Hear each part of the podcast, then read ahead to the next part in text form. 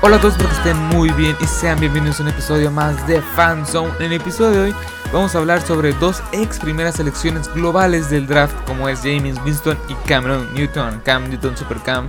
Pero antes de empezar quiero pedirles perdón si se escucha ruido de fondo, es que este, normalmente cierro las ventanas y apago el abanico cuando voy a grabar ya, para que no escuche ruido. Pero ahorita el calor está súper feo y la verdad no, no, no, no me animé a a apagar el abanico, ni tan siquiera ni, ni siquiera este cerrar la ventana. Así que perdón si escucha ruido de fondo. Este, porque pues escuchan ahí eh, pájaros y el aire y eh, carros pasando. Pero bueno, una disculpa se escucha. Trataré de que no se escuche tanto. Pero bueno, vamos a empezar rápidamente. Cameron Newton, vamos a empezar con él, ya que es, es el más longevo, el más veterano de estos dos que vamos a hablar. Cameron Newton este, actualmente desempleado, sin equipo en la NFL. Recientemente cortado del equipo de los Carolina Panthers que lo seleccionaron en el draft del 2011 con la primera selección global de ese mismo draft.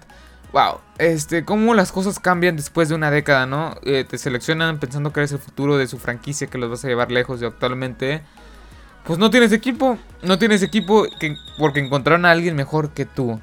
Eh, en las manos de Teddy Bridgewater. Este, bueno, Cam Newton cuando llegó a la NFL, yo lo, o sea, yo, yo muchos, mejor dicho, pensaban que era ese, eh, bueno, era el modelo, era el modelo del quarterback movible, el afroamericano, el que podía lanzar, eh, correr, hacer jugadas espectaculares, el que podía ser protagonista en su ofensiva, el que él hacía todo. Por eso pues bueno, ese era el modelo que se, está, se esperaba que fuera un Robert Griffin tercero, un Colin Kaepernick, eh, Russell Wilson en su momento, que ahorita ya cambió su, su, tipo de juego. Algo así, ¿no? Bueno, Cam Newton, este, con los años se fue eh, lesionando y lesionando y lesionando. Se fue llenando de lesiones hasta que ahorita mismo no ha completado las últimas dos temporadas por el tema de las lesiones que sí han sido varias. Y más que nada por él, por su personalidad, por no atendérselas, por no querer atendérselas. Este, pues ahorita está como está, no tiene equipo.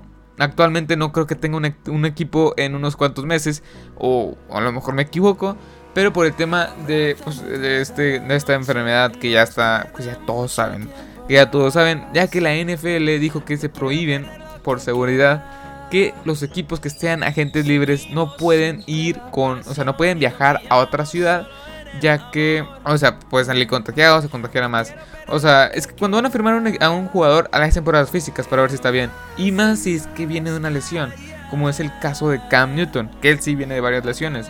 Así que actualmente creo que Cam Newton no, no va a recibir muchas propuestas de trabajo. Pero bueno, sigamos hablando sobre él.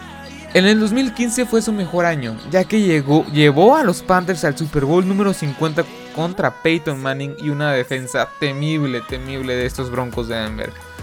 Este, el cual perdió y en gran parte de esa, de esa derrota fue por Cam Newton, ya que él no, supo manejar su equipo. El equipo estaba muy, muy bien, muy completo, pero él no pudo dar el ancho en ese juego. Es impresionante cómo es que, o sea, el equipo está armado, el quarterback no está armado, pero llegas a un Super Bowl y haces lo que hiciste, que fue un fiasco. Bueno, ya, creo que eso sonó muy, este, como si hubiera enojado con él, pero no. O sea, fue un fiasco. Este, después de, lo, de que Panthers no llegaran al Super Bowl en mucho tiempo, vas y lo pierdes de esa manera, ¿no? Le quedó muy alto el puesto de coreback en ese entonces, en ese juego en particular. Porque recordemos que en esa temporada, en el 2015, eh, los Panthers llegaron a tener una, una, racha de 15 ganados, 0 perdidos. O sea, 15 juegos consecutivos ganando. Y un perdido, que el último eh, fue en temporada regular. El último sí lo perdieron, pero por... O sea, porque ya no tenían nada que luchar. Ya obviamente ya estaban dentro del playoff y pues ya para que pues este, arriesgas a, a tus jugadores. Así que es impresionante cómo tienes la expectativa tan alta de un super equipo quedar así como quedaste 15 ganados, uno perdido, llegar a ese Super Bowl y no poder ganarlo. E, ese mismo año recordemos que también Cam Newton con sus casi mil yardas por tierra, sus 3000, 4000 yardas por aire, o sea, logró ganar el jugador más valioso de la NFL, el MVP. Pero pues eso no lo bastó, no ocupas ganar, este, ¿cómo explico? Lo, aquí en la NFL no son premios individual, sino en colectivo. Se gana en equipo y se pierde individualmente. ¿A qué me refiero? Pues en ese juego lo perdió Cam Newton. El equipo jugó bien, no jugó mal, de hecho. Jugó bien el que se presionó de más, el que no pudo lanzar los pases, el que lanzó este, pases errados, muy, muy errados, fue él, no el equipo. Ese, esa es una de las razones por la cual este coreback ahorita no tiene, pues, este, equipo. Ya que su comportamiento después de ese Super Bowl, o sea, no, no, no porque haya perdido el Super Bowl, porque, porque no fue por eso, pero por su comportamiento. Su comportamiento es una de las principales razones por la cual este coreback es muy criticado. Ya que él se cree la superstar, la super diva. Este, se cree que todo lo hace, todo lo puede. Cuando no es verdad, no es cierto. Él hemos visto en varios partidos como no puede ni siquiera lanzar pases cortos. Pero porque su mecánica no se lo permite. Ese era uno de los puntos que en el draft o sea, tenían dudas porque no, su, mecánica no, no, no, es la correcta para lanzar el balón, para hacer un coreback.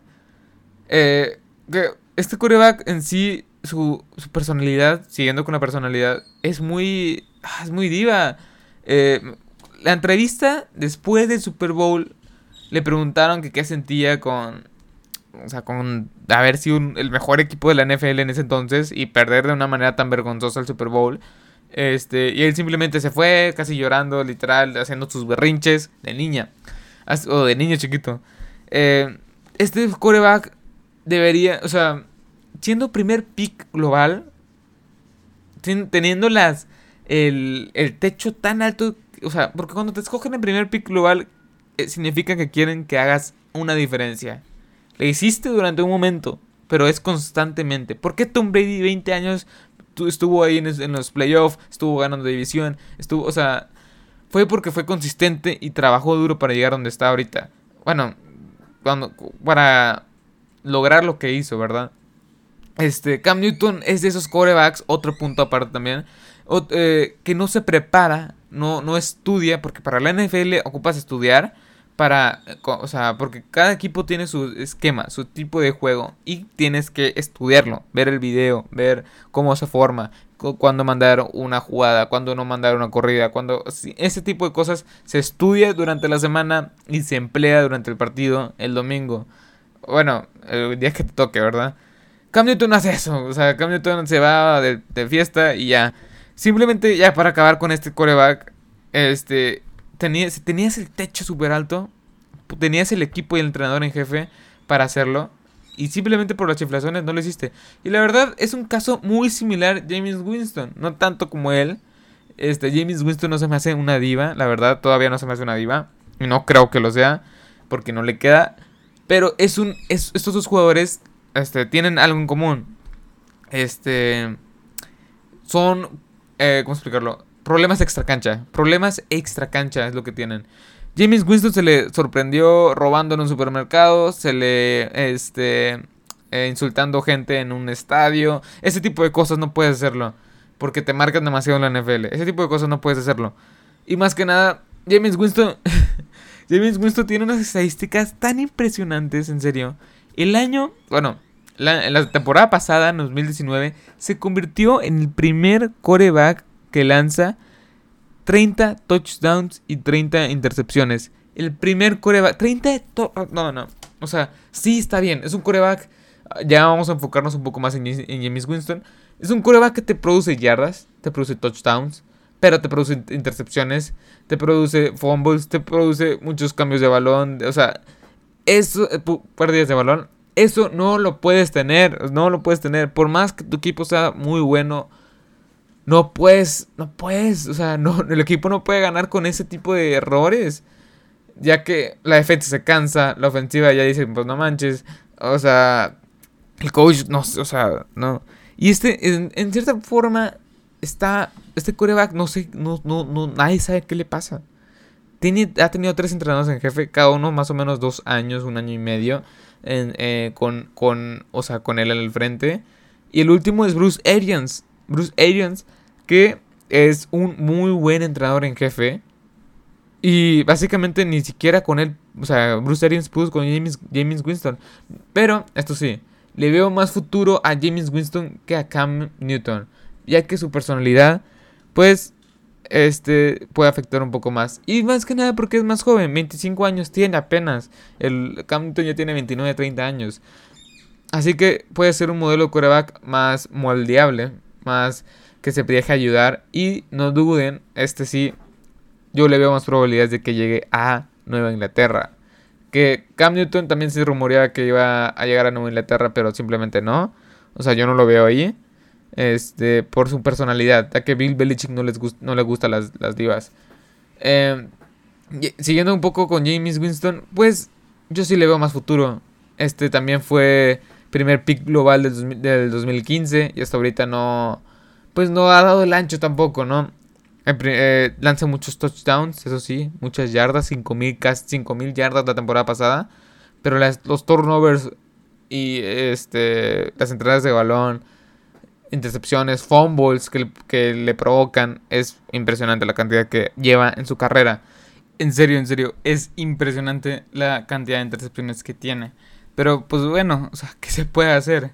En conclusión, los dos primeras picks, o sea, los dos corebacks, primeros, primeros picks globales del draft, este, después de cierto tiempo, ahorita mismo no tienen trabajo, no tienen equipo, no tienen una organización que confíe en ellos, hasta, hasta que estoy grabando esto, que, pues básicamente, en cierta forma, pues, este, fue porque no se prepararon, fue porque creo que la, la llegada a la NFL, la gran, la, gran organización, la gran empresa, que es, este, les quedó, les, o sea, les, les, les, ¿cómo explico? Pues les quedó muy grande, ¿no? O sea, se emocionaron de más, que creo que tengo miedo que pueda pasar con Deshaun Watson, con Patrick Mahomes, que no creo, pero estos dos ya, Cam Newton no creo que, no creo ahorita mismo que lo vayan a reclutar, no creo que lo vayan a, ah, ¿cómo se dice? A fichar, a, a, a contratar, a menos que un coreback pues se lesione, ¿no? Un Big Ben, un Billy Rivers, un Tom Brady en sus, en sus respectivos equipos, pueden que le echen una llamada y les digan, oh, pues sabes qué, vente para acá a ver si puedes hacer algo. Igual James Winston, nada más por eso. Pero fuera de eso, no veo a estos dos titulares, no los veo a estos dos titulares, a menos James Winston lo puedo ver en, en, no, en Nueva Inglaterra. Ahí sí lo puedo ver. Pero en otro, o sea, en otro equipo sí lo veo como que Mm, ya cada quien tiene su rumbo, su coreback, o, o sea, este, estos coreback, este eh, Cam Newton lo veo, no lo veo todavía como, como suplente ni como titular, pero James Winston lo veo como suplente, pero todavía no como titular. Puede como titular en Inglaterra, en Inglaterra, pero en otro, en otro equipo cualquiera, o sea, sería el mejor suplente de toda la liga, este James Winston, ya que es un buen coreback. Sí, te, te lanza una infinidad de intercepciones, pero es un buen coreback. Pero bueno, ya, ya para acabar este episodio, este. Pues eh, los siguientes días estaré subiendo un episodio de Tom Brady eh, para. Pues. ¿Cómo impacta la llegada de Tom Brady a Tampa Bay? Creo que estaría muy bueno. O cómo impacta la salida de Tom Brady a Inglaterra. Los, estaré subiendo creo que lunes, mañana, eh, domingo. Este, yo creo que esto, en estos próximos tres días lo estaré subiendo. y otra cosa, cuídense mucho porque esto del COVID-19 está muy fuerte, este virus que ya pues este está ya está muy peligroso la situación aquí en mi país en México y en Estados Unidos está mucho mucho mucho peor, así que cuídense, lávense las manos, ya saben, todas las medidas que les digan que sean coherentes, por favor, utilícenlas y hagan caso porque esto ya es real, ya está aquí en nuestro país y los que están en una situación mucho más fuerte, cuídense y mucha fuerza y amor para esos, esos que nos están escuchando de otras partes. Bueno, eh, otra, otra cosa, pues eh, tengo una página en Facebook, la promoción aquí, una página en Facebook, eh, la pueden buscar como Marcelo Lozada y les estará apareciendo ahí el logo de Fanzone para que vayan y me sigan y ya. bueno, pues ya para acabar este episodio, espero que les haya gustado, espero que les haya encantado, suscríbete si quieres escuchar más contenido sobre la NFL en general. Eh, más noticias, etcétera, etcétera, resúmenes de partidos, yo que sé, cuando, si es que va a haber partidos. Eh, y pues dale like, eh, comenta ideas que, o cosas que quisieras que comentara yo, que hablara. Si es que pues te gusta esto o si es que quisieras que pues yo hablar de algo, pues ahí está la, caja de comentarios. Pero bueno, así que pues ya para acabar, hasta, este, hasta la próxima. Adiós.